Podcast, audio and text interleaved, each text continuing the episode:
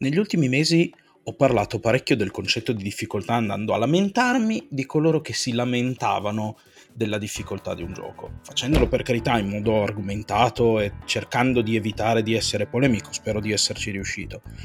Però comunque quello era tutto sommato un po' di lamentela, lo devo ammettere, dietro c'era. Ma a questo punto però si pone un'altra domanda, un interrogativo che secondo me è importante. D'accordo, per come la vedo io, la difficoltà è ok. Una sfida può essere impegnativa e un gioco non deve necessariamente venire per forza incontro al giocatore. Su questo ci siamo, il livello di sfida lo decide chi crea la sfida. Ma come lo si gestisce? Ecco, di questo voglio parlarvi oggi, di come si gestisce una sfida. La spirale ludica. Scopriamo le regole del gioco. Allora, prima di cominciare ad addentrarmi dentro nell'argomento, mi raccomando, eh, se non mi seguite ancora, mi raccomando fatelo. Eh, condividete questo episodio e anche altri episodi eventualmente se vi sono piaciuti. Sotto in descrizione troverete i link per tutti i social della Spirale Ludica e nel caso vi piacesse particolarmente quello che faccio e voleste contribuire, sotto vi lascio il link in descrizione di Coffee per offrirmi un caffè o una birra e io ve ne sarò estremamente grato.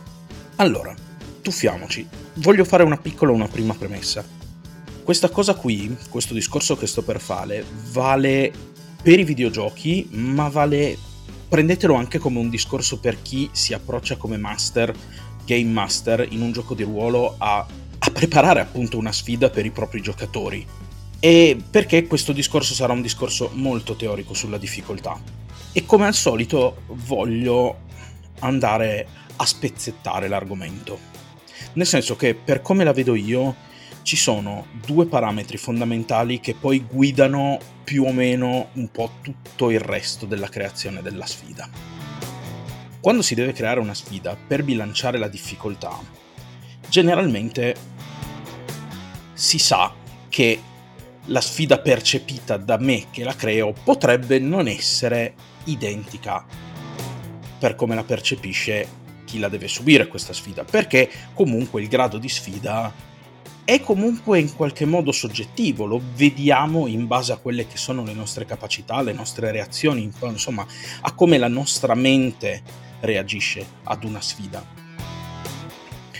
Una, una, una sfida che a noi magari, un livello di difficoltà che a noi sembra eccessivo, per qualcun altro potrebbe tranquillamente non esserlo D'altra parte ci sono persone là fuori che si mangiano i souls come se niente fosse e persone che semplicemente per fare il primo boss impiegano due anni.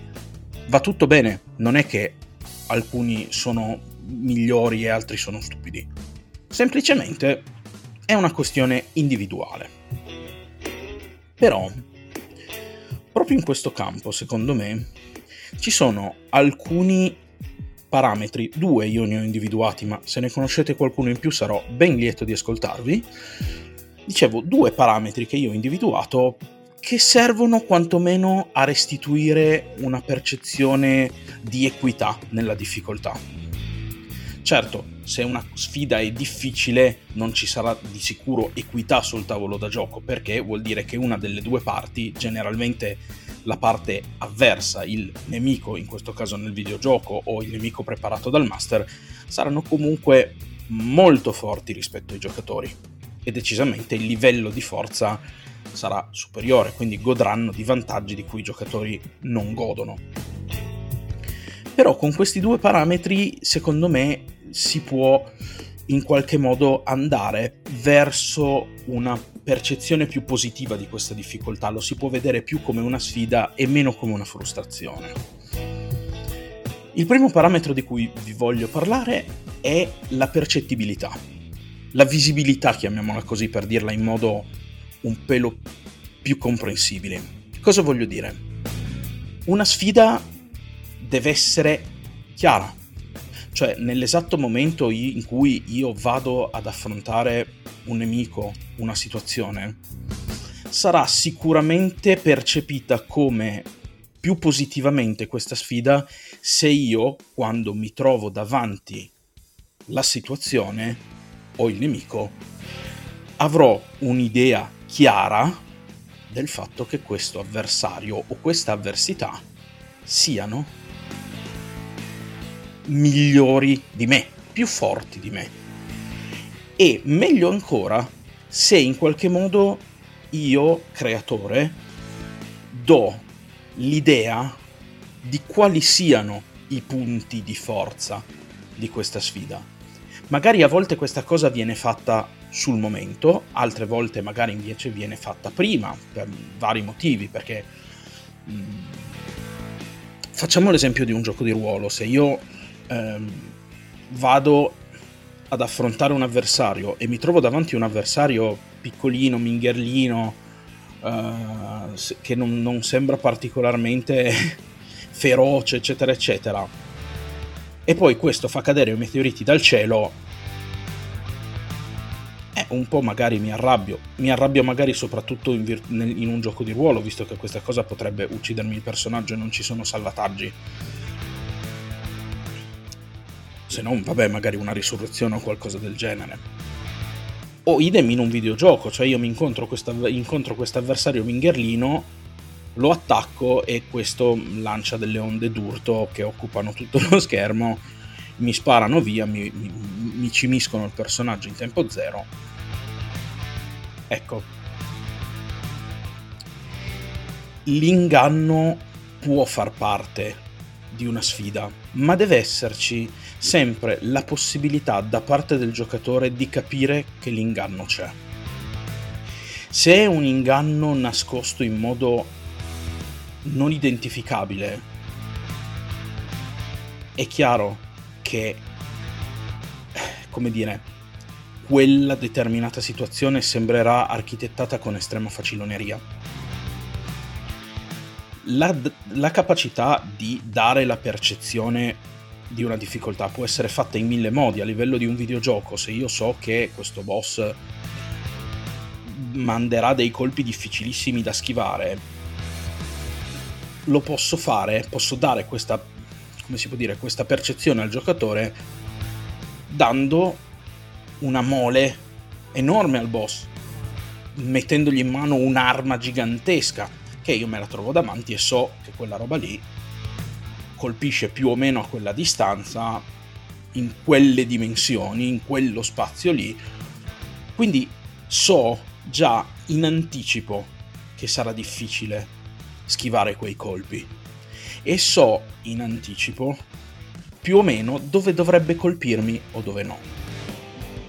Questo è fondamentale ed importante. Un, io mi sono rovinato l'esperienza di un gioco proprio per una di queste cose qui. Cioè, io ho giocato a Sekiro e non l'ho finito. Perché molti nemici colpivano anche quando i modelli mi colpivano, anche quando i modelli non connettevano. E magari c'era anche un discreto spazio tra i modelli. Questa cosa è fatta in modo veramente molto facilone cioè, è chiaro che è difficile da schivare, però io non ho idea di quanto difficile sia, non posso prendere effettivamente le misure di quello che mi sta arrivando per capire e calcolare bene i tempi della schivata, perché io non so esattamente quale spazio per me sia sicuro e quale spazio invece de- determini il fatto che io prenderò del danno. E questa cosa qui mi è pesata parecchio. Non succede con tutti i nemici di Sekiro, però succede con molti, soprattutto boss. Cioè, più il nemico è difficile, più ho notato che in, in Sekiro un po' From Software ha teso a lasciarsi andare a questa a questa faciloneria, ecco. E non, non, non mi è piaciuta tantissimo.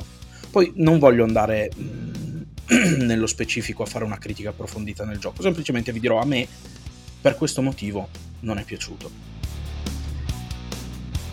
Ma anche all'interno di un GDR, quando succede questa cosa, io da master devo dare un minimo di informazioni. Non posso lasciare i miei giocatori completamente impreparati di fronte a qualcosa. Perché se no non è una sfida.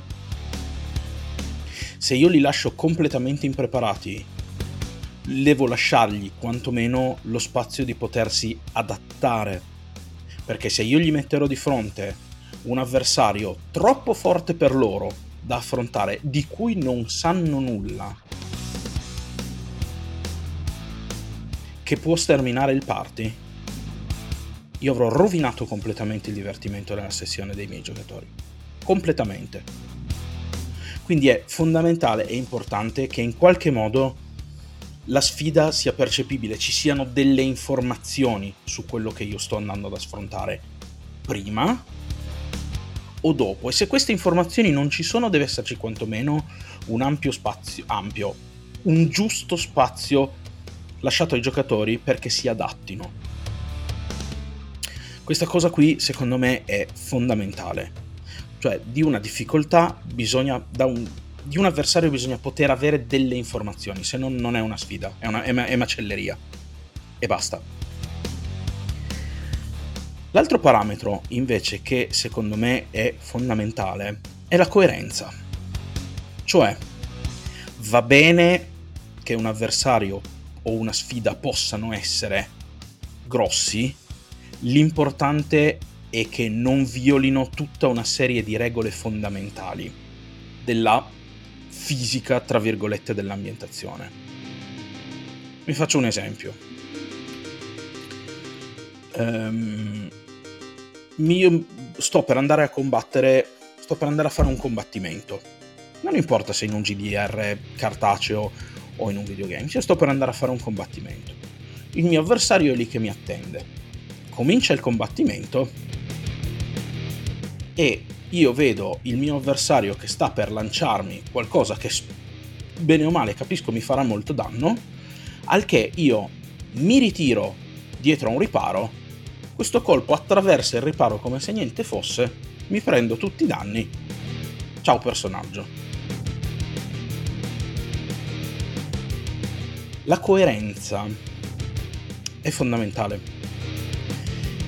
E questa è più importante ancora proprio perché ci sia una, una, una reazione non negativa a quella sfida. Anche gli avversari devono poter giocare secondo le regole. Magari non tutte, magari possono avere in mano delle armi che fanno molto più danno, molto... Va bene, però comunque devono esserci una serie di regole che non devono essere violate, che sono tutta una serie di, di regole di coerenza basate su, in primis, l'aspettativa. Cioè, le spadate non possono passare attraverso i muri di pietra.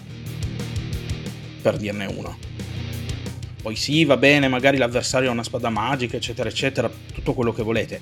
Però in linea di principio tenete ben presente questo, cioè ci devono essere tutta una serie di regole base che non possono essere mh, mm, bypassate così, come se niente fosse.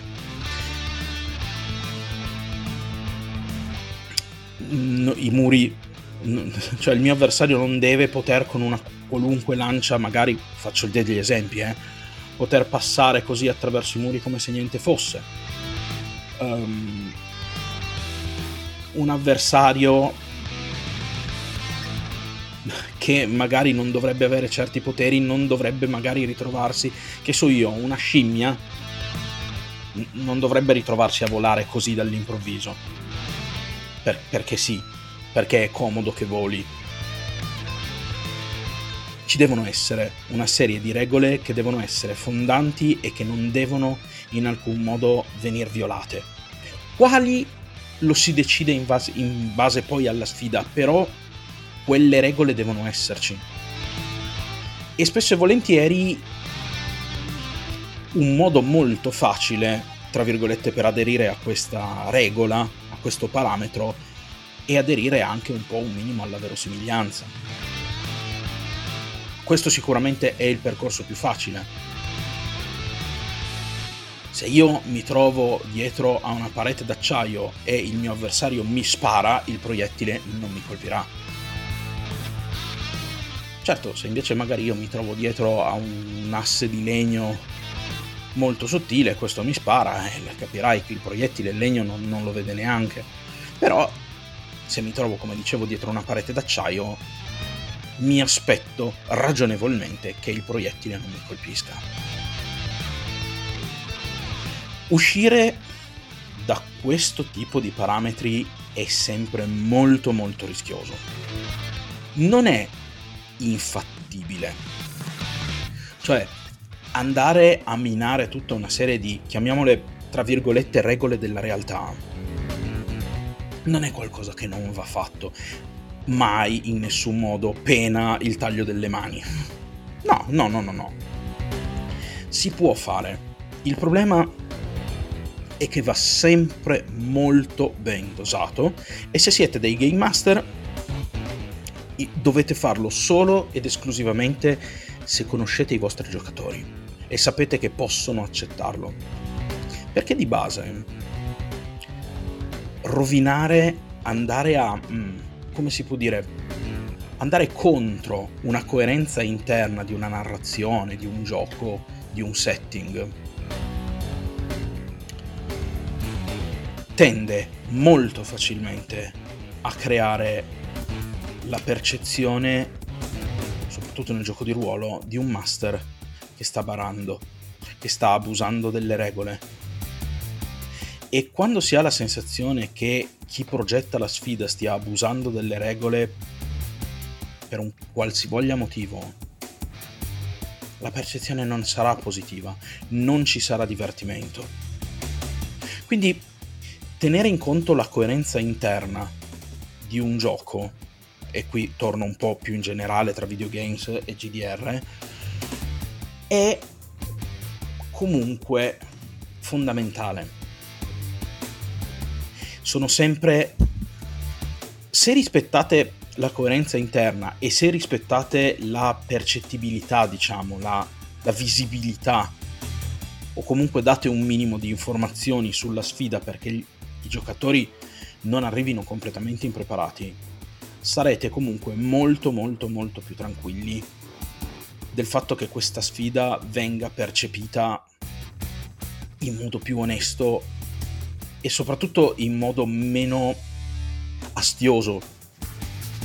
Il giocatore, tenendo conto di questi due parametri, sapendo più o meno cosa va ad affrontare, sapendo che tutto sommato una serie di regole ci sono e che lui potrà in qualche modo sfruttare per potersi ehm, districare nei meandri di queste avversità,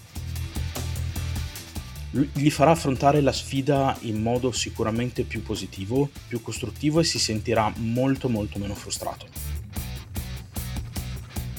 Questo in sintesi più o meno quel quei due centesimi insomma che ho da dire sul, sul discorso in merito alla difficoltà perché come vi dicevo sì la difficoltà si può fare. È giusto anche creare delle sfide che possano portare un certo impegno che possano richiedere un certo impegno. È altrettanto giusto però che queste sfide in qualche modo siano oneste nei confronti di chi gioca. Perché se no dall'altra parte la lamentela a quel punto diventa ben più che giustificata. Nei Souls generalmente questa cosa è abbastanza vera, ogni tanto si verificano delle robe che lasciano un po' perplessi, però nello specifico tutto sommato ciò che si vede è bene o male ciò che ci si può aspettare. E questa cosa, secondo me, vi aiuterà tantissimo nella progettazione di una sfida. Cioè tenere conto di questi due parametri non vi garantirà di progettare la sfida perfetta, ma secondo me vi farà dormire sonni tranquilli sul fatto che i vostri giocatori non vorranno mettervi le mani intorno al collo se siete dei master. O se siete dei progettisti di videogiochi, i giocatori non manderanno maledizioni e maledizioni al vostro indirizzo comunque. Capito Miyazaki? Scherzi a parte. Questo è quanto. Come vi ho già detto, vi ricordo, se non mi seguite, mi raccomando, fatelo. Sotto in descrizione trovate i link ai miei social. Mi raccomando soprattutto condividete questa puntata o altre se vi sono piaciute. Fate ascoltare queste puntate ai vostri amici. Se in qualche modo vi è piaciuto davvero tanto quello che, quello che, faccio e volete contribuire, sotto vi lascio il link di Coffee così mi potete offrire un caffè e una birra e io vi sarò estremamente grato. E con questo io non mi resta altro che lasciarvi in attesa della prossima puntata, ricordandovi di non smettere mai di giocare. Alla prossima!